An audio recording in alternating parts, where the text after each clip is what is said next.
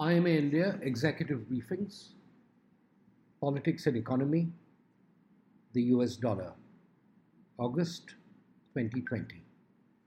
Safe for now. A pertinent question that persistently comes up at our CFO forum discussions is whether the US dollar would remain the global reserve currency. Absolutely not, some analysts would insist as there is a growing impulse for countries to move away from the dollar. But as things turned out, following the pandemic, the dollar is now as powerful as it has ever been. Nearly 90% of all global trading is denominated in the dollar, as are more than half of reserve currency holdings. No other currency even comes close. When the pandemic hit, there was a global rush for cash as investors switched from other securities Crises are a time of immense volatility, and there is belief that the US is the safest place to be. In arduous times, people around the world habitually turn to the dollar to understand how things have got here. We go back in history to the Bretton Woods Conference of 1944. At the end of the Second World War, the US got its allies to a seminar where more than 700 representatives decided to make the dollar the global reserve currency, partially supplanting gold, which was until then the only acceptable standard. Other countries linked their own currencies to the greenback. When the Bretton Woods system broke down in the 1970s and gold was formally abandoned as a measure of currency value, the dollar became fully cemented as the world's supreme monetary standard. It became so widely used that even when the US economy suffered in subsequent years, the value of the dollar did not take a proportionate hit. This is because of network effects. The dollar provided the benchmark for value of goods and for lending. The more people across the world used it, the more practical it became.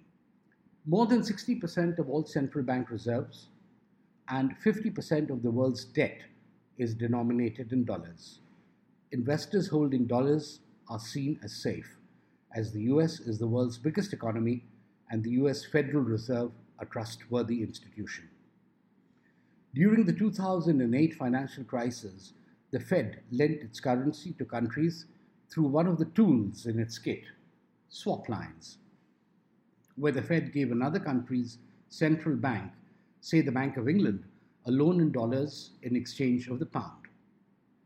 When the loan period was over, the two swapped again and the Fed earned some interest. By April 2020, the Fed had lent over half a trillion dollars to various central banks. The dollar's dominance gives the US a lot of political power, like sanctions. Since everybody uses dollars, the US can apply pressure on companies and banks to prevent them from working with anyone that is a sanctioned entity. But with great power comes great responsibility. Abuse of the privilege of holding the dominant global currency eventually forces others to find alternatives. And there is some evidence that the world is trying to look for them.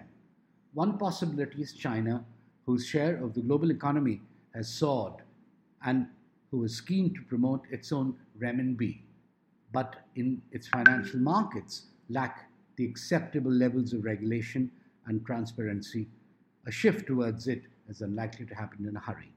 The dollar's dominance will not last forever, but the speed at which the world transitions into something different will in part be determined by how well the US manages its responsibilities as the holder and printer of the world's reserve currency.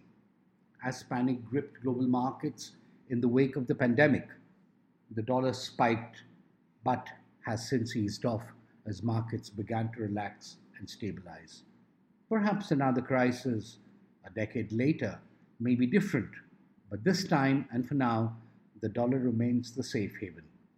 Investors and speculators would be wise to keep this in mind.